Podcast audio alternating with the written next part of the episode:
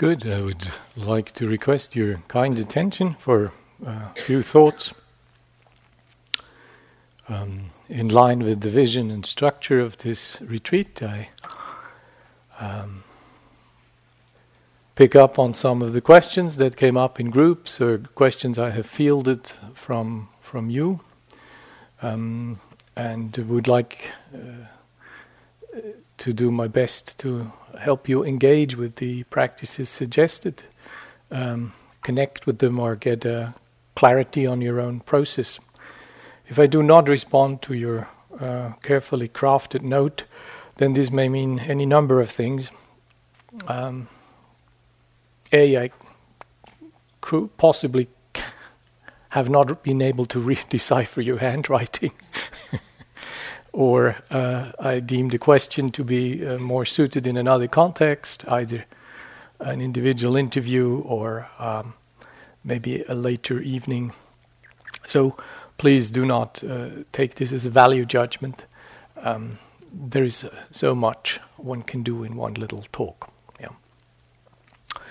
Um, so one of the things I picked up on was the uh, notion of embodiment, uh, the term uh, has been used by Bhikkhu Analayo, and uh, a number of us are using this term because it encapsulates the spirit of uh, something we feel is deeply um, spoken of and um, addressed in uh, the Satipatthana teachings, not in the language of psychology. Uh, the term embodiment is saturated, it um, comes from the philosophical tradition the man I actually could find being most responsible for it is a French guy called Merleau-Ponty, who uh, had some profound insights in the nature of uh, how we, how cognition takes place. As you will be aware, there uh, have been models how cognition and consciousness take place, and they are all strongly influenced by continental philosophy and the split between mind and matter, which is the bane of Western uh, thinking for uh, more than two millennia, and we're still not quite uh, beyond it. But uh, things start to improve, and one powerful insight this uh, man had was that basically the experience of body is something we uh, engage with as an empirical outer quality. Know, the body is something we can see. It is something we can touch. It is something sometimes we can smell. Yeah, uh, we can uh, see behavior of bodies, both our own bodies and other bodies. So there is a, an outer dimension to this. The suttas bear that quite nicely out. You know, the sequence of ajjhatta internally and bahiddha externally uh, maps quite nicely on this notion. And we experience body also from inside. So we have an outer experience of body as it moves and behaves and is empirically through our outer senses, our extraception, if you want to be specific, accessible. But then we also experience body from inside as a strange climate of cognition, as a, as a, um, a place where things are not empirical, they are phenomenological, they are coming across in highly personal, subjective ways. We cannot easily verif- verify them with uh, external rational criteria.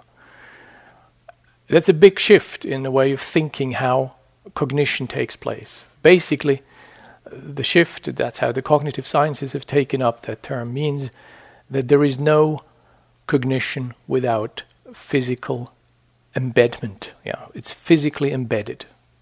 When we think, we think with a, a physical apparatus as much as with a brain.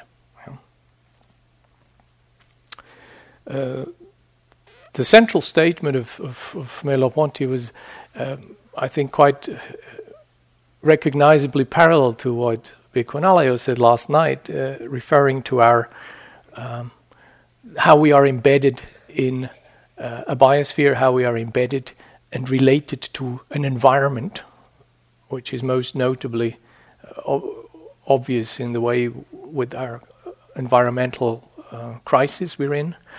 uh, we cannot live without that environment. And Merleau-Ponty put it like this the human being, the human body, is in the world as the heart is in the body. Yeah? So the mutuality of that relationship.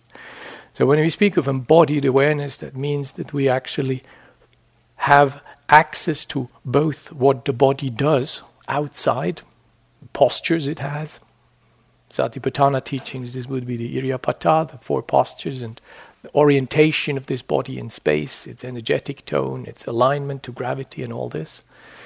And the body as a medium, as a milieu of experience of cognition. When we experience the world via cognition, this happens in an embodied way. We cannot have a world without having a somatic component.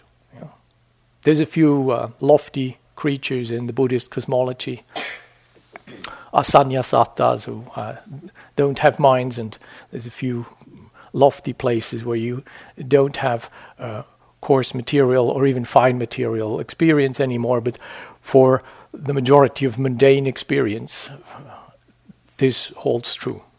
When we conceive the world, when we conceive ourselves, when we perceive the world, there's a, some interesting distinctions there, then we do that in an embodied somatic way. That has quite a number of implications. One of them is that your perceptions are always uh, perceptions that are always situational. A plate of spaghetti looks very different if you're hungry or if you're not. You know? If you're the dishwasher, the same plate of spaghetti looks different to you than if you're the hungry guy who has just made it in the line up to the spaghetti plate. So your perception of that food will be different depending on your situation. This is a crucial statement, and it's absolutely there in the early Buddhist texts. Uh, I see it there in a particular uh, phraseology which has to do uh, the, the, grammar of form the format of kaya, kayanupassi, to perceive uh, the body in the body, which is a, an awkward construction, and in some way tells me that the Buddha had some understanding of dissociation. Although he doesn't use this term, this brings us to the opposite of embodiment. So, what is the opposite of embodiment? It's okay, disembodiment, but actually, more specifically, it's the process of dissociation we split off. The capacity of the mind to go away from its embodied experience and be preoccupied with a mentalized, disembodied non relationship to the somatic appendage that sits on the cushion, for example. Yeah? So we, we dream off, we split off, we distract. Most of our moving away from the meditation object is a form of dissociation. We can dissociate out by just drifting or by just, whenever things get a little tight or a little edgy or a little unpleasant, we may just cut off and peel, peel off and be gone. Or we may dissociate in, intensifying, intensifying, intensifying, and lose the whole. Both are ways how we can lose ourselves. Both are ways of being disembodied in some form. Meditators are, are prone to this kind of thing. Um, just let me state that bluntly under my therapist hat. Meditators are people who believe in the power of introspective exercises. In other words, by actually addressing some form of how they attend to the world, uh, makes a major difference to them. They know that. That's why they're here. You may have noticed there's plenty of people who are not here. Yeah you know, there's some pre-selection going on with meditation retreats. So it's important that meditators learn to identify both embodiment and dissociation.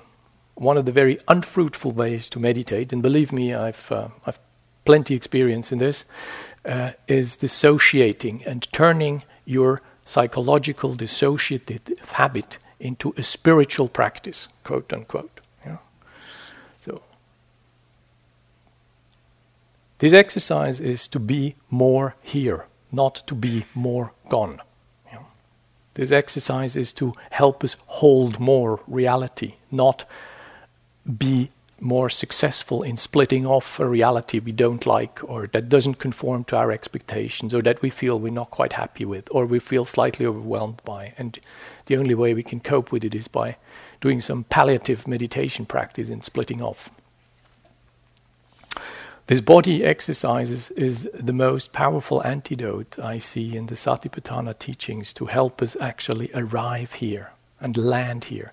The starkness of these exercises uh, must, must be obvious to you, and the resistance of the mind to actually acknowledge things like impersonality, like the constitute nature of body, the uh, unattractiveness of most of what these bodies are actually uh, looking like if we if we take care to look closely enough.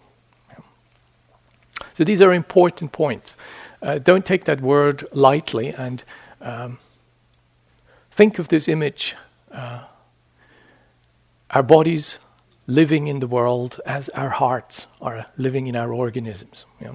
That's a relationship of interdependence. You can't have an organism without the heart. You can't have a body without the world. So I, that's, uh, I think, uh, an important point. I would also like to request that you uh, contextualize some of the images the suttas are speaking in. Remember, these teachings come from a long time, fourth century BC, by uh, you know, which is a long time. If you think any literature that comes from that, say from a non-religious tradition, um, fourth century BC, that would be something like Aristophanes' Attic comedy, uh, for those of you who are into such things. Half of the jokes in Lysistrata are not just not funny anymore. You just simply don't get them anymore. You know? So things come from a long, long distance. And because they're from a long distance, uh, we actually need to do some work with these images. So, say you come in here with your uh, animal activist uh, goggles on, yeah, and then you get presented in the first evening. This monk here cruelly ropes up poor animals, all six of them, and uh, lets them loose and uh, kind of uh, turns them loose on themselves. Yeah? And the next day it gets even worse. You know, cows are being hit, and a little later the cows are being actually butchered and carved up. So, if you do uh, look at these things with your animal rights activist mind, then you're not getting the image. You're not getting the picture. So I'm requesting from you that you actually willing, willingly engage with what these images try to tell you. They're not trying to uh, praise captivation of animals, violence towards animals, and you know, murder of animals. That's not what they're doing. They're speaking in the terms of an agrarian society about phenomena of mind in a time when psychological language was not available. Psychological language hasn't been available for a long time. 100 years ago, nobody used psychological language, just to be clear. A couple of professional psychologists, but the rest of the world hadn't even taken on. You know, we, if you read letters or books and people who speak about internal processes 100 years ago, they did not use psychological language. They didn't speak of emotions or neuroses or traumas or things like that they spoke in, in other ways about internal experience. So we have to t- be prepared that the suttas also spoke in very different ways. Sometimes they use similes, uh, and they take similes from the context of life uh, in which these teachings were given, which is an agrarian society.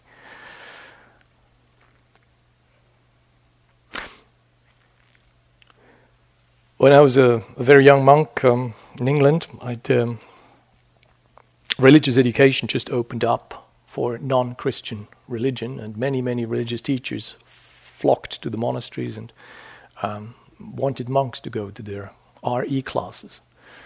And um, they had some early publications about Buddhism. And I remember going to school one day and I looked at one of those publications. They were handed out to school kids. And it, it, uh, it summed up the first noble truth uh, in unsatisfactoriness is woven in all dimensions of our experience, simply as all life is evil. Yeah? and, and, and then Uh, this was followed by uh, the famous tale of Bhikkhu Mahakassapa accepting alms food from a, a, leper in the Theragatha, and while he receives alms food, uh, a piece of the limb of the finger of the, the leper drops into uh, the alms bowl. And uh, Venerable Mahakassapa says that he, at neither stage of this process, when eating his alms food, did he feel any um, revulsion. Uh, the, the, story in the English religious education book made it sound like uh, Mahakassapa ate the finger, uh, um, which um, I deem somewhat unlikely, but basically it turned Buddhism into a life denying uh, Indian form of uh, cannibalism. Yeah? and, you know, if you go in, into, into these teachings in such a way, obviously you turn them into jokes. Yeah? You turn them into jokes. So this needs some work from your side. This is not bedtime reading, as you will have noticed, and I'm I'm very happy to see uh, Bhikkhu showing us, you know, parallel passages. This is rare, you know. You, you don't generally get that in meditation centers. People who showing you parallel passages of uh, uh, readings in the Chinese recension. So please engage with this, take this up, and learn to discern what is my primary reaction and what does this actually want to tell me? If you just stay on the level of your primary reaction, which is to do with your cultural conditioning, which is to do with your time, you know, your this particular period in in, in history, uh, which has to do with your preferences, then you will very lit- gain very little from being exposed to these teachings. It's important to recognize one's own reactivity to texts how animals are used, or you know the gender bias which is inevitable in a in a patriarchal tradition. Um, the, the awkwardness in some of the formulation with anything that comes from a you know a distant language.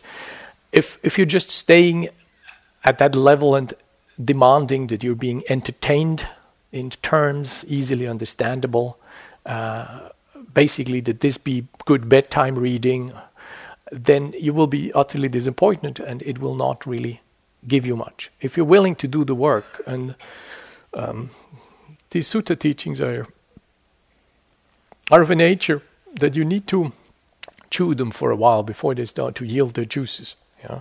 Unless you're willing to do that chewing, um, all you get is your own reactiveness. You get your own conditioning. You get your own reading habits, maybe, or thinking habits.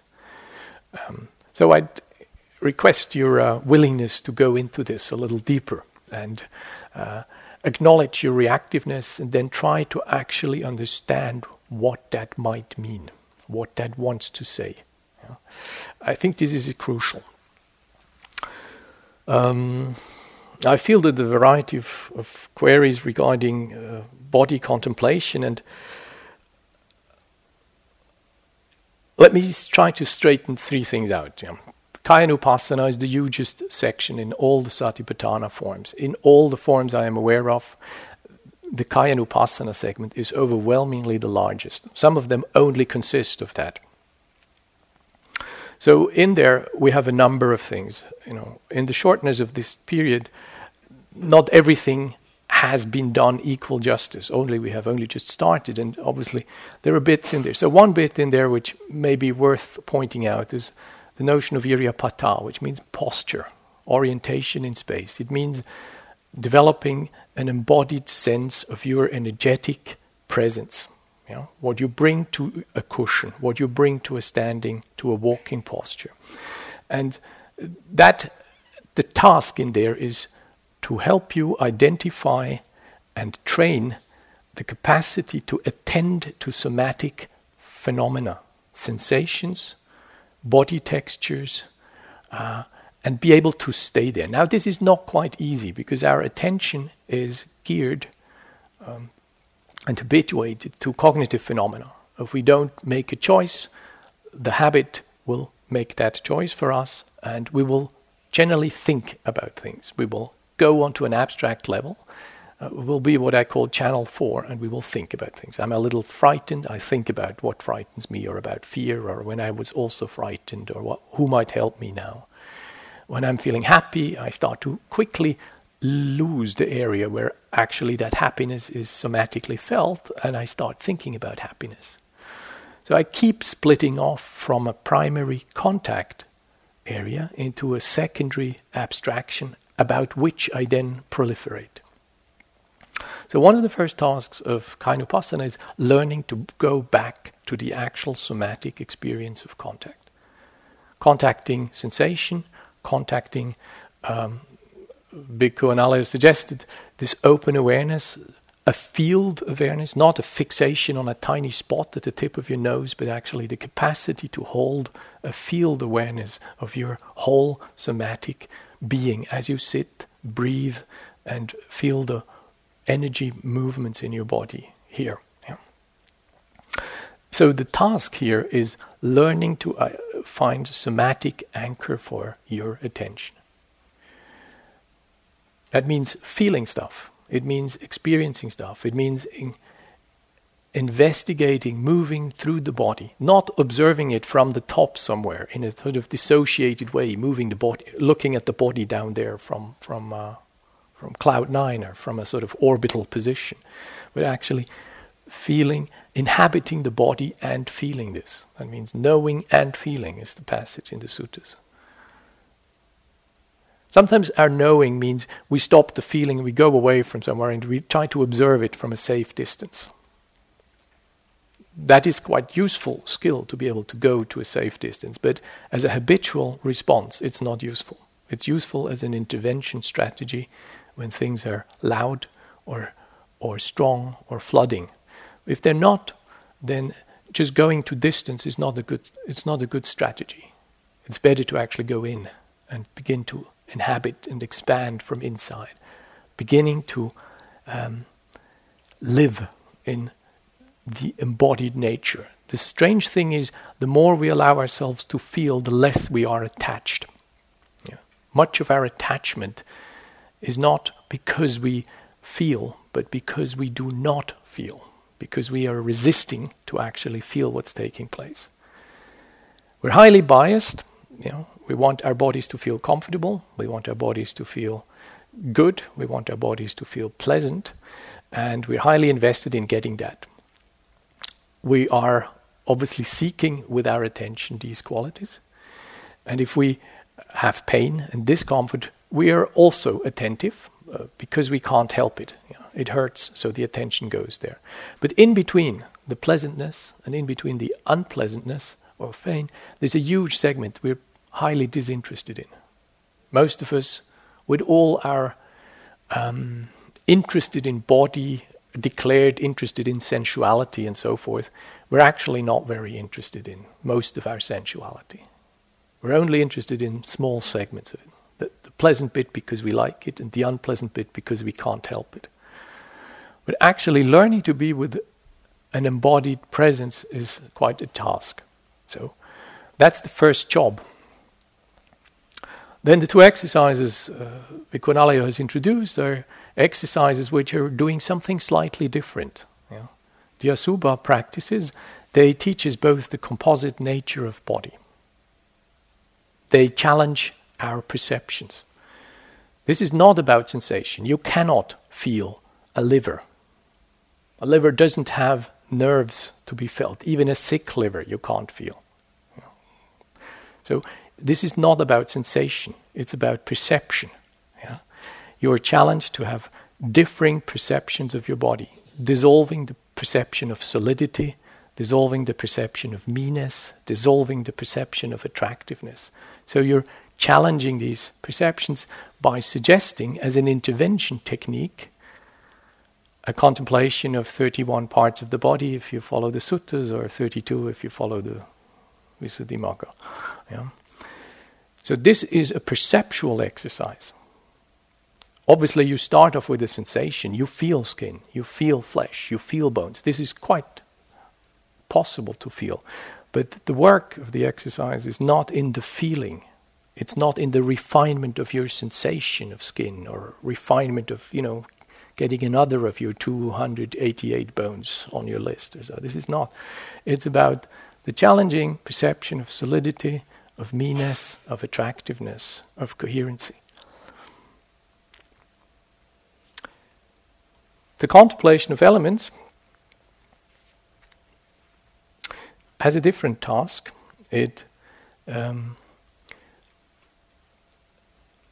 starts to mix up internal and outer. It insists that uh, this organism is made up of elements. Now, elements in this context is more, according to the use of the English, an element of surprise rather than an element, uh, you know, the periodic table of chemical elements. You know? This is a different use. This is uh, the elements, as described in the, in the Sutta teachings, are how modes in, and qualities in which we experience form, shape, and materiality. They are not atomistic definitions of, of minute uh, uh, units of, of, uh, of, of, matter. They're quite loosely termed. If you look at the imagery in the suttas, it's quite, uh, they're, quite, they're quite loosely termed. Uh, so I would like to look at some of this and go, go through uh, a number of, of those elements and actually look at some practical examples. Before that, I'd love to read you a short passage. Uh, it's famous for many of you, um, Rahulavada Sutta, M62. And in this list, there is five elements. You have heard most of this, and I'm going to read you the space element because we uh, have not uh, only uh, brushed briefly the space element so far. So, what, Rahula, is the space element? The space element may be either internal or external. What is the internal space element? Whatever internally belonging to oneself is space, spatial, and clung to, that is, the holes of the ears, the nostrils, the door of the mouth, and the aperture whereby what is eaten, drunk, consumed, and tasted gets swallowed, and where it collects, and whereby it is ex- excreted from below, or whatever else internally belonging to oneself is space, spatial, and clung to. This is called the internal space element. Now, both the internal space element and the external space element are simply space element. And that should be seen as it actually is with proper wisdom thus this is not mine, this I am not, this is not myself. When one sees it thus, as it actually is with proper wisdom, one becomes disenchanted with the space element and makes mind dispassionate towards the space element. Then the Buddha recommends a variety of practices. He, this passage here is repeated. Rahula developed meditation that is like earth. I read you the passage about uh, about space. Rahula developed meditation that is like space. For when you develop meditation that is like space, arisen agreeable and disagreeable contacts will not invade your mind and remain. Just as space is not established anywhere, so too Rahula develop meditation that is like space. For when you develop meditation that is like space, arisen disagreeable and agreeable contacts will not invade your mind and remain. I think since it is unusual to think of ourselves in terms of these elements, um, I uh, thought of going through them quickly and actually describe to you. Um, I've, I've, made a little list, and the list consists of a pattern. Um, I'm going to name the primary physical quality. I'm going to name how this is sensorially experienced. I'm going to name a possible question you could ask in regard to that element. And I will give you some examples, and then the last part of this list is what the sutta actually mentions under this heading. Uh, like Bhikkhu I'm under the impression that the suttas um, enumeration are not conclusive. These are examples rather than the entire complete list. So, for the earth element, Pathavi Dhatu, primary physical quality is extension. It's uh, resistance. That is how it is experienced. It is solidity, and it is hardness. Yeah. So, think think of these elements. These are not what the world is or what the body is. These are statements about how material qualities are experienced. Yeah? So they are statements about a process of experience rather than about the nature of either the body or the world. This is an important difference there. Questions we can ask regarding the earth element is mm, where do I feel structure? Where do I feel solidity in the body? Where do I um, observe volume? Where do I observe mass? Example would be the extension of actually the volume of my body, the space it takes. Um, I could, um, that would be an example for extension. I could use, uh, example would be my joints. They speak of a certain solidity. An example would be um, the density of certain areas of my body.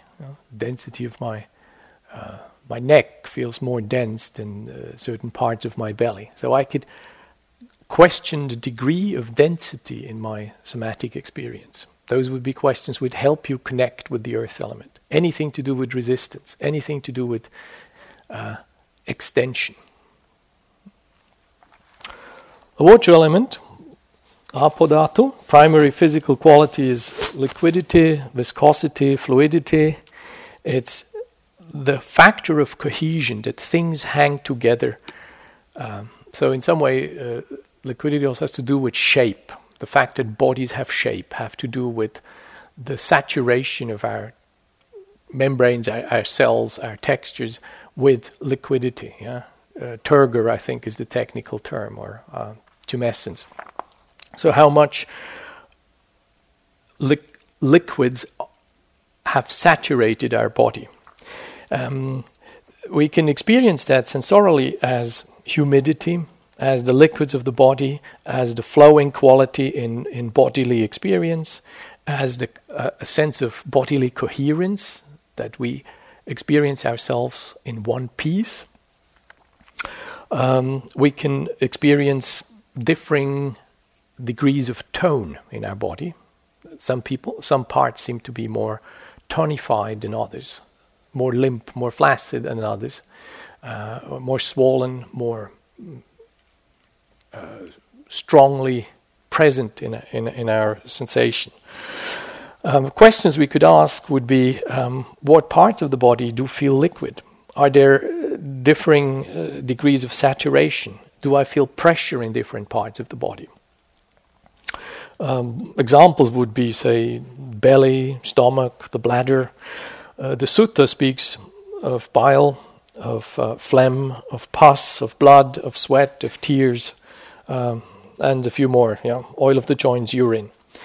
Um, so, by the way, I forgot the sutta in the first example. The sutta for earth element speaks very simply of hair, teeth, nails, and bones. Fire element, primary physical quality is warmth, caloricity, or combustion. This is important. Um, we experience that sensorily uh, as warmth or coldness. The difference in temperature, even coldness, is experienced by dint of our bodily temperature. So we experience the contrast to our body temperature. Um, we experience the fire element in terms of our digestive processes. Uh, fire element is interesting. It's that which makes us age. Yeah. Uh, it's uh, it's that which gives us energy, but it also that which combusts energy, and it brings about the aging process. As much as it brings about uh, um, the uh, digestive processes. Questions we could ask um, Are there parts of the body that are particularly warm or particularly cold? How much vitality do I sense in my system? How is my digestive system working, for example? Do, uh, where do I lose energy? Sometimes we feel, you know, kind of suddenly we, we feel we need to cover something because the energy goes away. Uh, the Examples would be differing temperatures of the skin, say the hands and your legs, um, or the difference between the surface of the hand and the hand inside. Uh, we may connect with our the phenomena of our uh, digestive processes. Uh, the sutta describes uh, fire as that by which you are warmed, by which you age, by which is consumed what you are. Um, and that which has been eaten, drunk, consumed, tasted, uh, is being completely digested. That's the sutta examples. The air element, vayodhatu, primary physical quality, motility, vibration, uh, oscillation, um, experienced sensorially as exchange, gaseous exchange, as in and out breathing, uh, both motor and physiological movements of the body. Um, the uh, impact of the breathing pattern on organs, um, the air in the belly and in your uh, intestines. Possible questions? Parts of the body that feel airy, that feel light, um, parts of your body that feel more permeable, that feel um, more porous. Examples the, the rhythmical dilation of your chest, uh, the up and down of your belly, heartbeat, parts of the body that are airy or um, feel, yeah, f- that feel sort of gaseous quality, touch qualities that have to do with lightness and with uh, uh, extension also. Vayodhatu is the most motile, is the most um, fl- uh, the most fluid of, of all the elements, and it is the least uh, the least bodily, the least solid. The sutta speaks uh, clearly of anything that is uh, wind, that is wind-like, as an object of identification. Uh, so it discreetly speaks of the winds rising up and the winds rising down, winds in the belly, winds in uh, the intestines, winds that go through our joints. And it includes in breathing and out breathing. Finally, the space element, akasa dhatu, is the last one. It speaks primary physical quality. There isn't any. It's an inferred element. Yeah. It's inferred in the absence of other elements.